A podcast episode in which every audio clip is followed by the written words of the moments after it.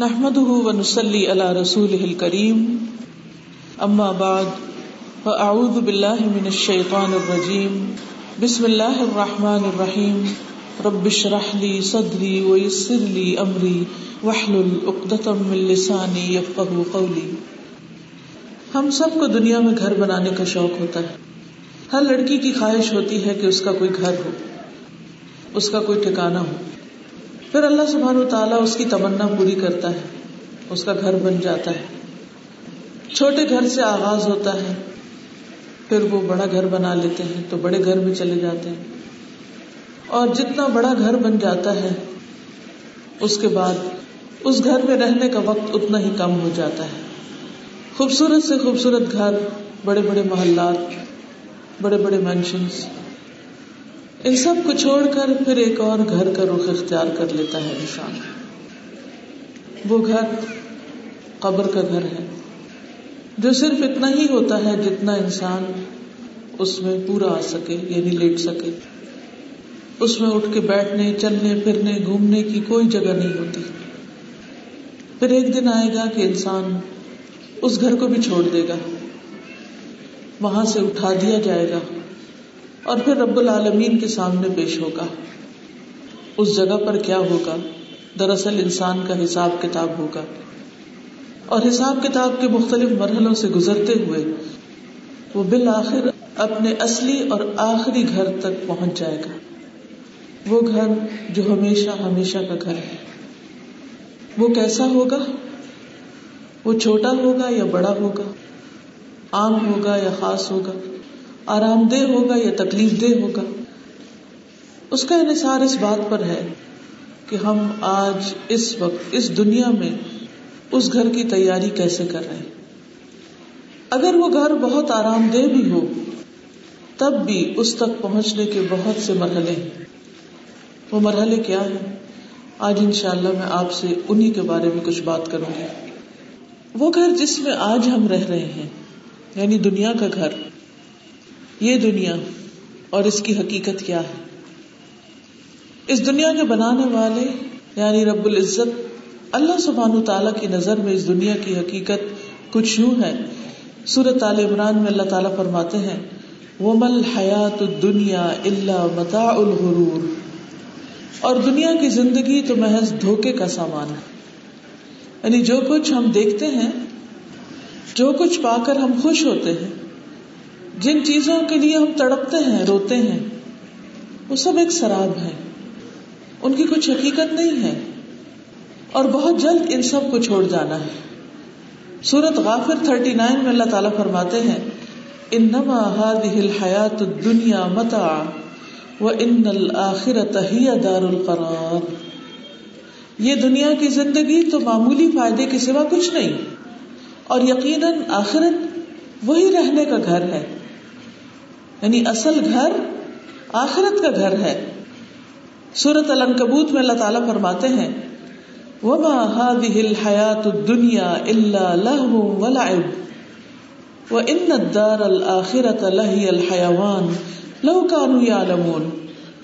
اور دنیا کی یہ زندگی نہیں، مگر ایک دل لگی اور کھیل۔ اور بے شک آخرت کا گھر یقیناً وہی اصل زندگی ہے، اگر وہ جانتے ہوتے۔ ہیں لیکن ہمارا رویہ کیا ہے؟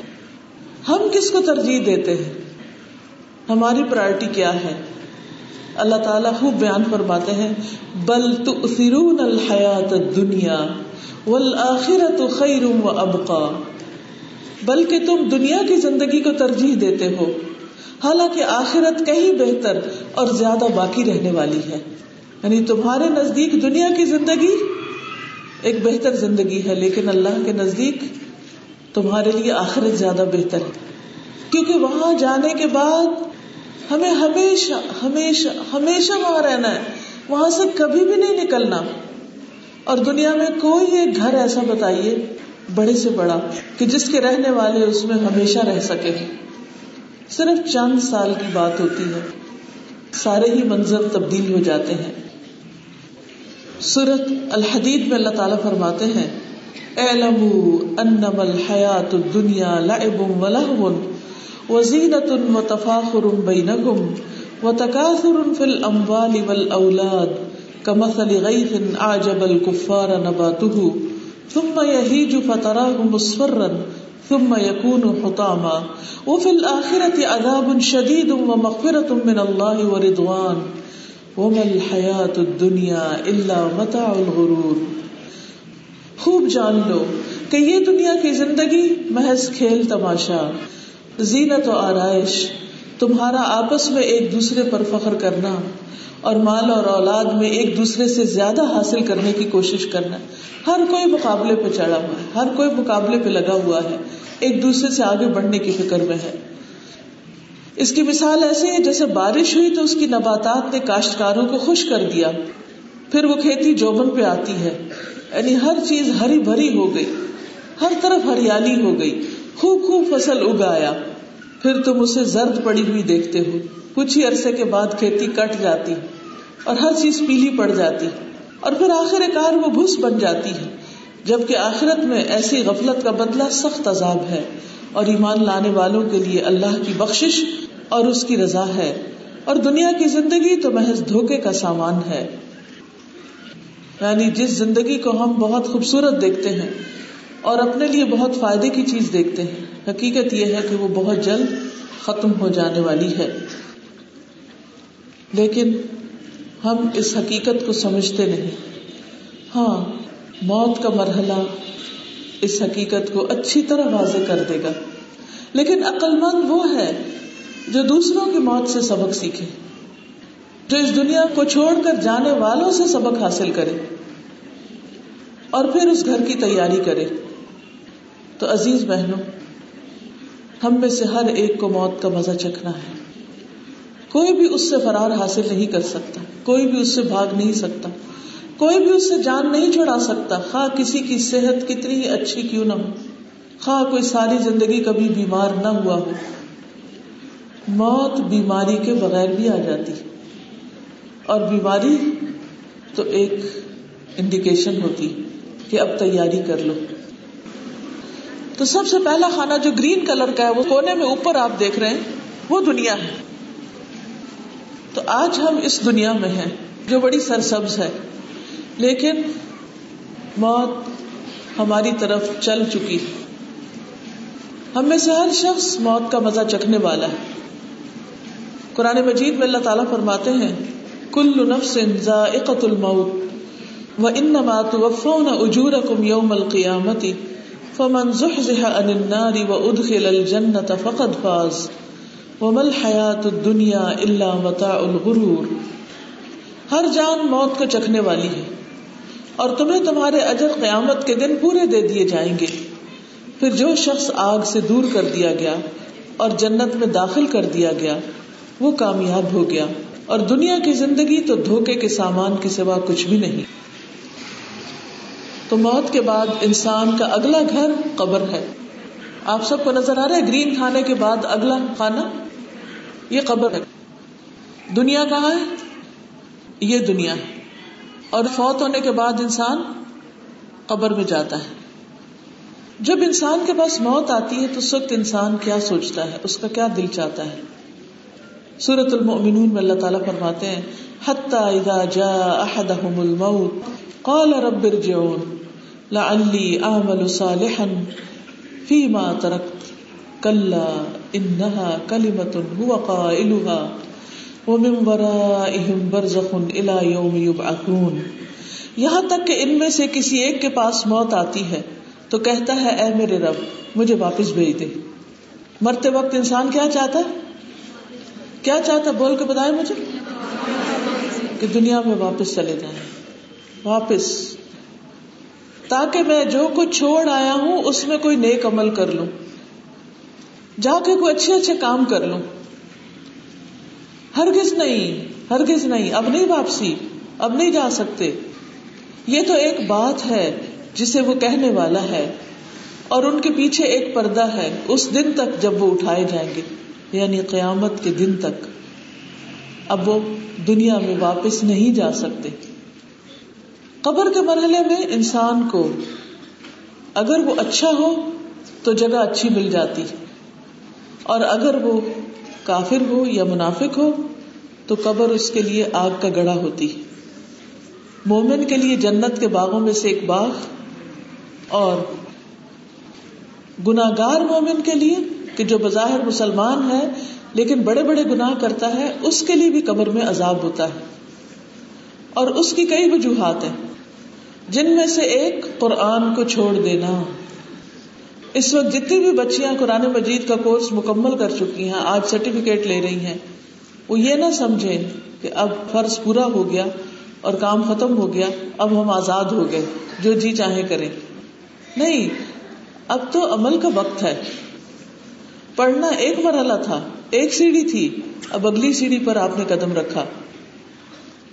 تو اس لیے قرآن کو چھوڑنے والا اور خصوصاً فجر کی نماز چھوڑ کر سوتے رہنے والے کا انجام قبر میں بھی بہت بھیانک ہوگا۔ پھر جھوٹ بولنا، غلط بیانی کرنا چگلی کھانا، لگائی بچھائی کرنا، بدکاری کرنا یعنی زنا لواتت کرنا ہومو سیکشل لیزبینس سود خوری قرضہ واپس نہ کرنا۔ اور اسی طرح کے کچھ دوسرے گناہ ہیں۔ جو قبر میں عذاب کا باعث بنیں گے۔ اور جو چیزیں قبر کے عذاب سے نجات دیتی ہیں، بچاتی ہیں، وہ نیک عمل ہے جو اللہ کے لیے خالص ہوں۔ اور ان میں سے خاص طور پر عذاب قبر سے پناہ مانگنا۔ ہر نماز کے بعد نبی صلی اللہ علیہ وسلم نے ہمیں یہ دعا سکھائی ہے اللہ انی اعوذ بک من عذاب القبر و اعوذ بک من عذاب جہنم و اعوذ بک من فتنة المسیح الدجال و اعوذ بک من فتنة المحیا والممات. اللہم انی اعوذ بک من المأثم والمغرم. تو اس کو پڑھنا نہیں بھولنا.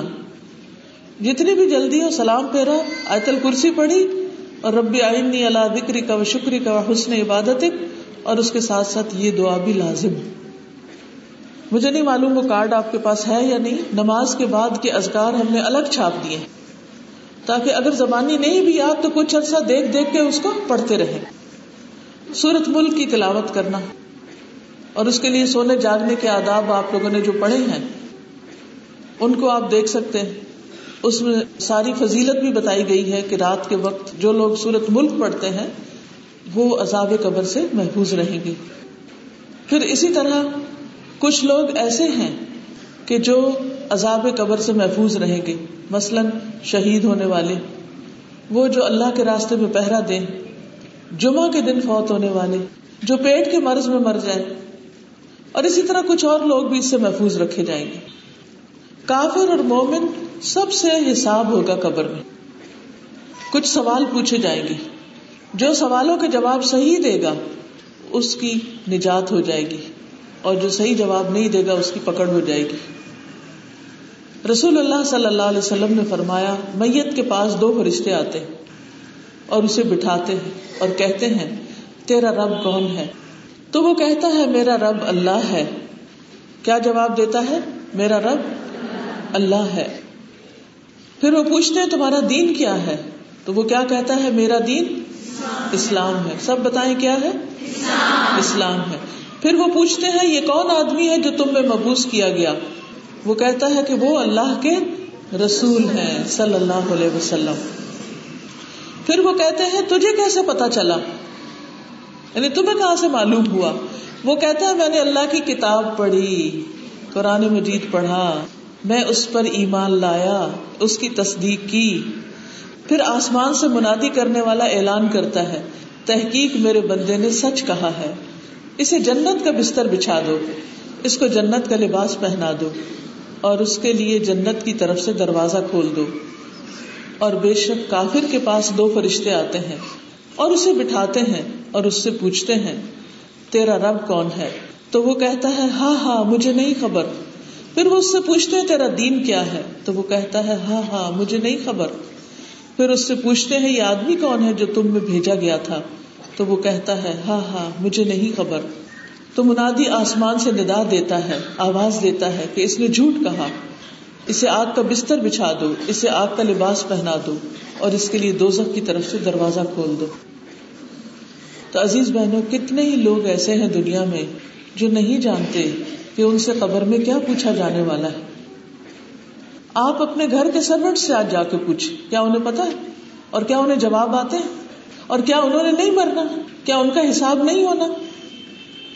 ان کو کون پڑھائے گا؟ انہیں کون بتائے گا؟ انہیں کون جواب سکھائے گا؟ وہ کس کی ذمہ داری ہے؟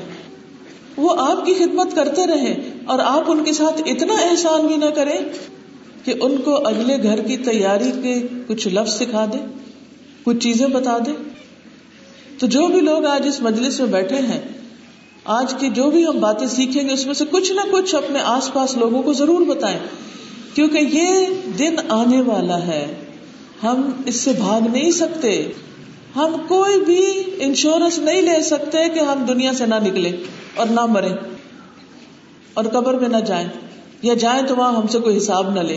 ہے کسی کے پاس گارنٹی اللہ تعالیٰ نے ہمیں یہاں بھیجا ہے مختلف طرح کی نعمتیں دے کر اور اسی کے پاس ہم نے واپس جانا ہے اور پھر اس کے بھیجے ہوئے فرشتے آ کر حساب کتاب لیں گے۔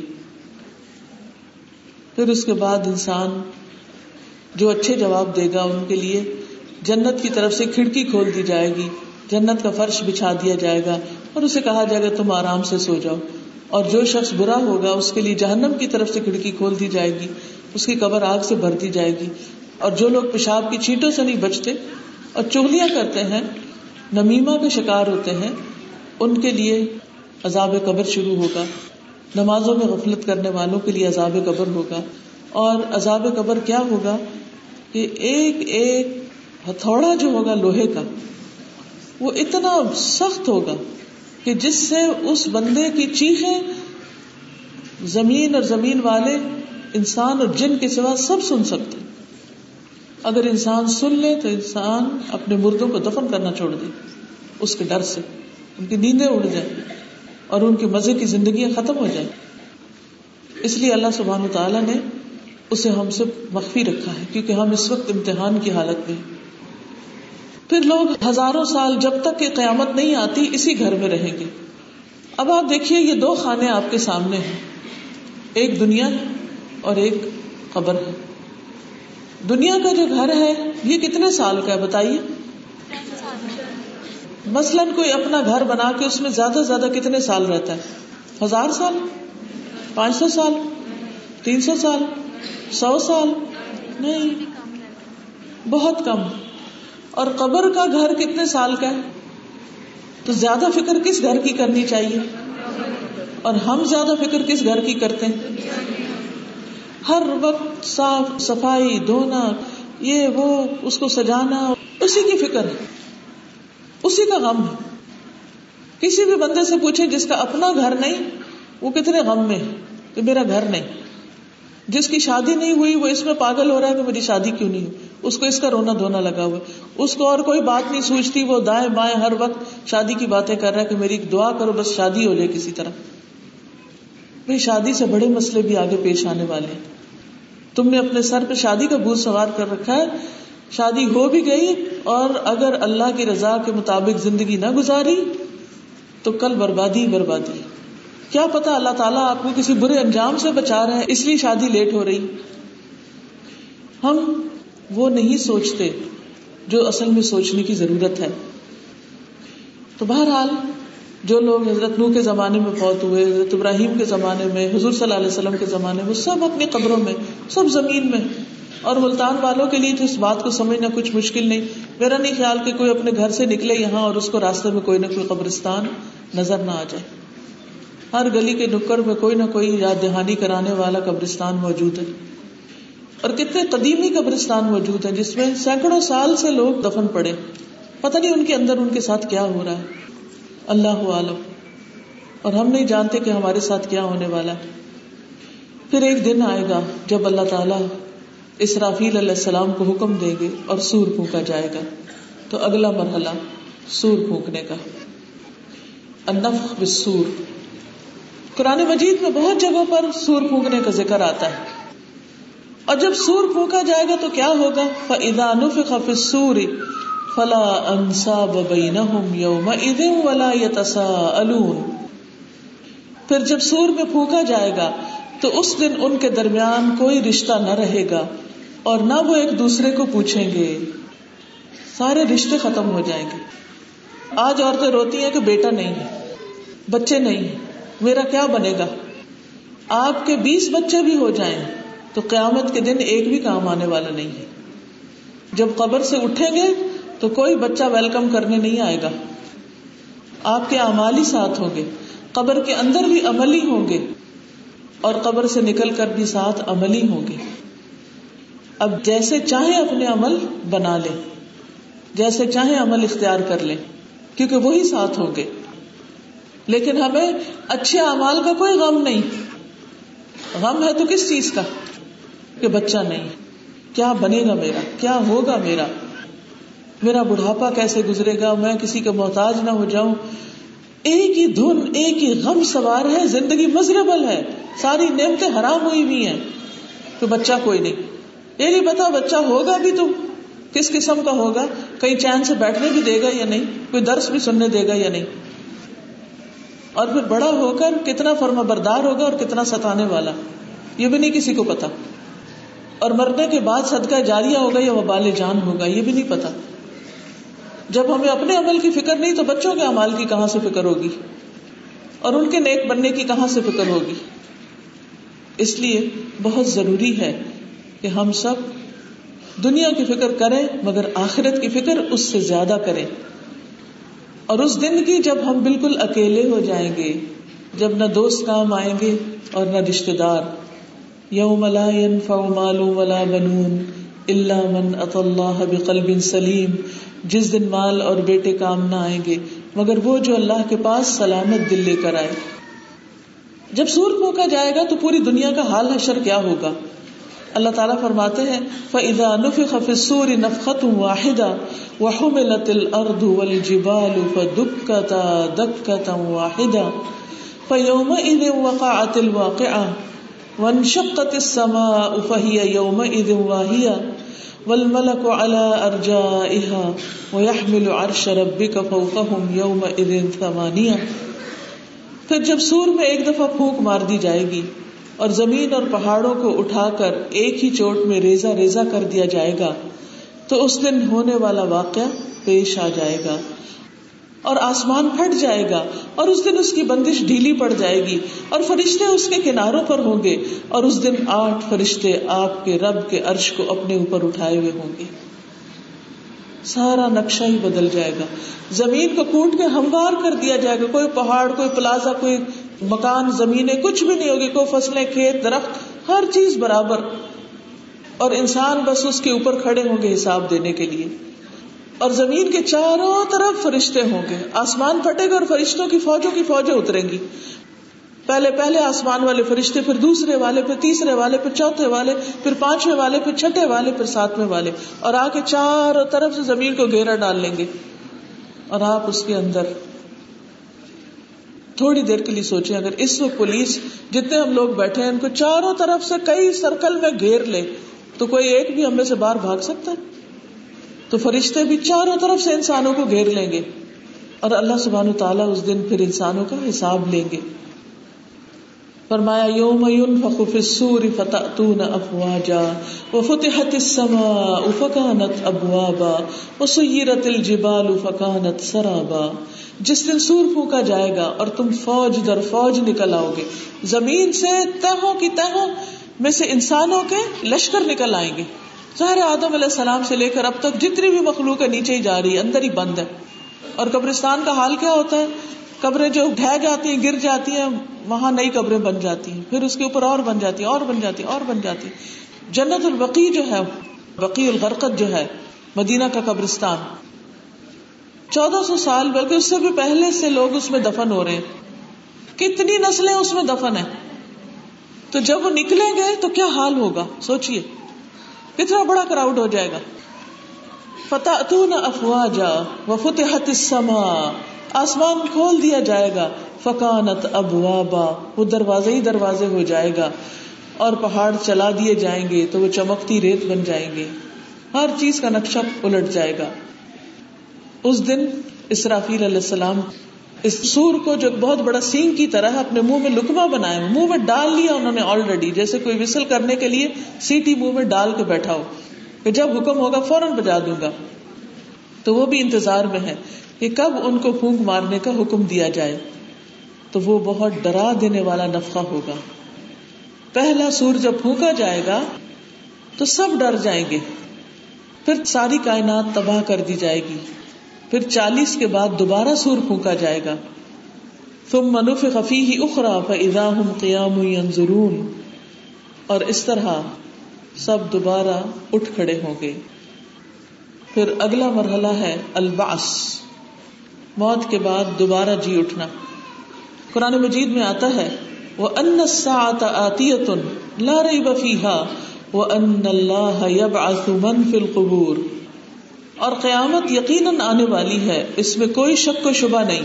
اور اللہ تعالیٰ ضرور ان لوگوں کو زندہ کر کے اٹھائے گا جو قبروں میں پڑے ہوئے ہیں۔ ایک اور جگہ پر آتا ہے وہ ازل قبور بعثرت، علمت نفس ما قدمت و اخرت جب قبریں اکھیڑ دی جائیں گی، اس دن ہر شخص جان لے گا کہ اس نے آگے کیا بھیجا اور پیچھے کیا چھوڑا۔ تو عزیز بہنوں، یہ بتائیے کہ جو لوگ اس وقت قبروں میں ہیں، کیا وہ باہر نکل کے کوئی عمل کر سکتے ہیں؟ کیا آپ کچھ کر سکتے ہیں؟ آپ اپنے لیے کوئی عمل کر سکتے ہیں؟ جی ہاں ہم اس وقت دنیا میں اپنے لیے کچھ نہ کچھ کر سکتے ہیں، لیکن قیامت کے دن نہیں کر سکیں گے۔ قبر میں جا کے کچھ نہیں کر سکتے۔ اس لیے آج کے دن کو ضائع نہ کریں۔ آج کے وقت کو ضائع نہ کریں۔ جتنے بھی اپنے لیے اچھے سے اچھے بہترین کام ہو سکتے ہیں، ان میں لگ جائیں۔ اور ہر وقت ادھر ادھر کی بیکار باتوں میں نہ پڑے رہیں۔ بلکہ اس وقت کو صحیح طور پر استعمال کریں۔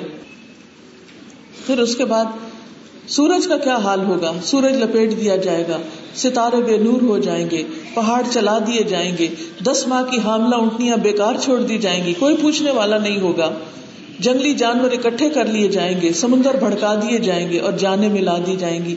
یعنی سارے لوگ جو قبروں میں پڑے ہوئے ہیں، ان کی روحیں ان تک پہنچ کے وہ دوبارہ جی اٹھیں گے۔ اور اپنی قبروں سے اٹھ کر فوراً اپنے رب کی طرف دوڑ پڑیں گے۔ سورت یاسین میں آتا ہے نا منف خف سور فا من الجداف الا ربهم ينسلون۔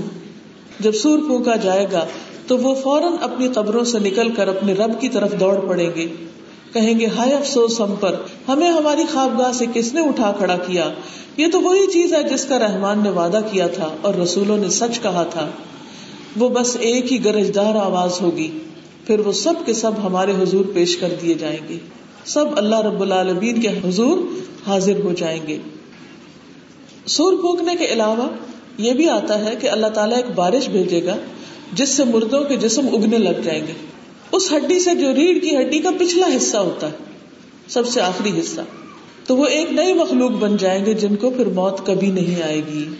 ننگے بدن، ننگے پاؤں، بے ختنا ان کو فرشتے اور جن بھی دکھائی دیں گے اور یہ اپنے آخری عمل پر اٹھائے جائیں گے۔ احرام والا تلبیہ کہتا ہوا اٹھے گا، شہید کا خون بہ رہا ہوگا اور غافل لوگ کھیل کود میں مشغول اٹھائے جائیں گے کوئی کمپیوٹر گیم کھیل رہا ہے اور کوئی موبائل پہ گیم کھیل رہا ہے اور کوئی سینما میں بیٹھا ہوا ہے اور کوئی ٹیلی ویژن واچ کر رہا ہے، تو جو جس حال میں ہوگا، اسی میں اٹھے گا۔ جو کچھ کر رہا ہوگا، اسی پر موت آئے گی اور اسی کے ساتھ دوبارہ اٹھے گا۔ حدیث میں آتا ہے، صحیح مسلم کی حدیث ہے یو کل عبد علامہ مات علیہ۔ مومن کو اس عمل پر اٹھایا جائے گا جس پر اس کی موت واقع ہوگی۔ آپ اپنے لیے کیا سوچتے ہیں کہ کس حال میں فوت ہوں؟ سجدے کی حالت میں۔ لیکن سجدے کی حالت میں کون فوت ہو سکتا ہے؟ جو سجدے کثرت سے کرنے والا ہو۔ جو نماز میں سستی کرے، اس کو ایسی موت کیسے نصیب ہوگی؟ پچھلے دنوں میں کسی خاتون کا واقعہ پڑھ رہی تھی کہ ان کو یہ آیت بہت پسند تھی۔ وہ اجل تو الہی کا رب بھی تردا اے میرے رب، میں تیری طرف جلدی آیا تاکہ تو راضی ہو جائے۔ تو ان کا کام یہ تھا کہ جب اذان ہوتی تو فوراً نماز کی طرف چلتی۔ تو ایک دن ان کے گھر کوئی مہمان آ رہے تھے تو ان کے ہسبینڈ نے کہا کہ میرے آنے سے پہلے کھانا وانا ہر چیز تیار کر رکھنا۔ تو انہوں نے جلدی جلدی ہر چیز تیار کی۔ ابھی وہ کچھ کباب سے بنا رہی تھی۔ تو آخری تین رہتے تھے۔ اتنے میں آزان ہو گئی۔ انہوں نے وہی کام چھوڑا، کہتی پہلے میں نماز پڑھا ہوں ابھی نماز پڑھنے کے لیے گئی تو وہی سجدے میں ڈیتھ ہو گئی۔ وہی سجدے میں فوت ہو گئی۔ شوہر گھر آیا، دیکھا کہ کام بکھرا پڑا ہے، بیوی نے کام مکمل لی پہلے تو ایک دم غصہ آیا کہ میں نے کہا تھا کہ سب کچھ مکمل کر دینا اور یہ، اور دیکھا کہ سجدے میں پڑی ہوئی ہے۔ تو سوچا کہ نماز بعد میں پڑھ لیتی، پہلے یہ کام پورا کرتی۔ لیکن چونکہ ساری زندگی اس کو نماز جلدی پڑھنے کا شوق تھا تو اختتام بھی ویسا ہی ہوا۔ ہم سب سوچے کہ ہم بھاگ بھاگ کے کس کام کی طرف جاتے ہیں؟ کس کام کا شوق ہمیں زیادہ ہے؟ کس کام سے ہماری محبت زیادہ ہے؟ کس کام کو ہم دل لگا کے کرتے ہیں اور کس کام کو ہم صرف مجبوری کے مارے کرتے ہیں؟ کیا ہم سب کو بھی نماز کا شوق ہے؟ اور اگر اب نہیں ہے تو کیا مرنے کے بعد شوق پیدا کریں گے؟ اور اگر وہاں جا کے شوق آ بھی گیا تو کیا پھر وہاں پڑھنے کی جگہ ہوگی کوئی؟ اور اگر جگہ مل بھی جائے تو کیا وہ قبول ہوگی؟ ہرگز نہیں۔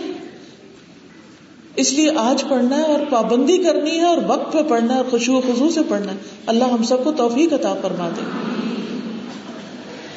تو جو جس چیز سے محبت رکھے گا، جس چیز کا شوق ہوگا، اسی قسم کے اعمال پر پھر موت ہوگی۔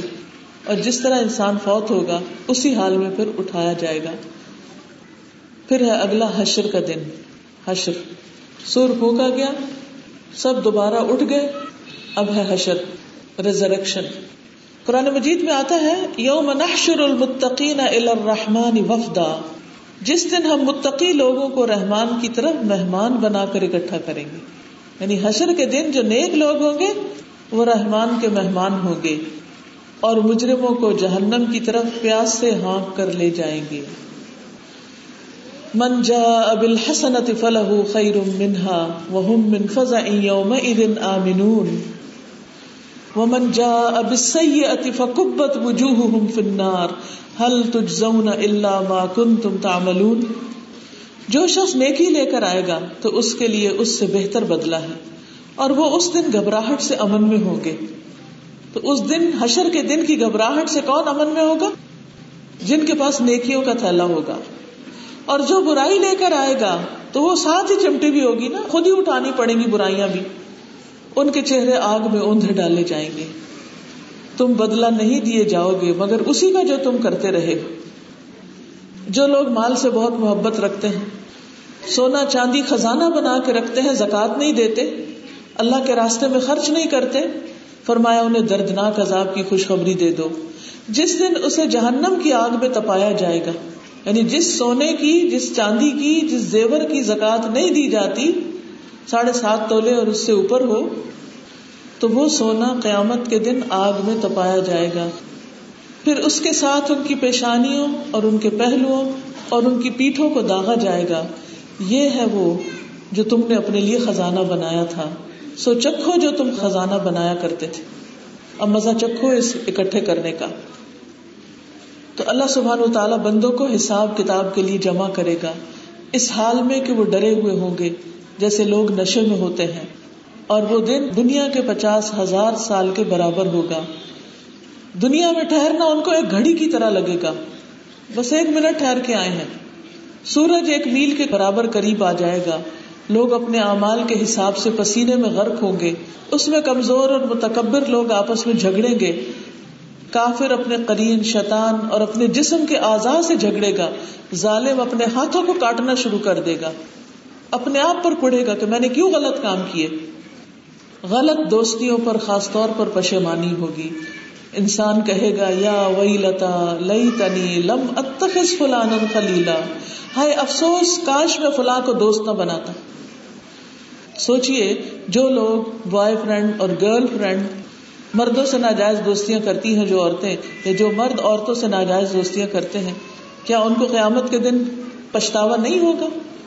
ایسا کوئی بھی تعلق جو کسی کا بھی کسی سے ہو، یا تو وہ بندہ نکاح کر لے، یا پھر اس کو ختم کر دے۔ کیونکہ ایسی دوستیوں پر انسان قیامت کے دن سخت شرمندہ ہوگا۔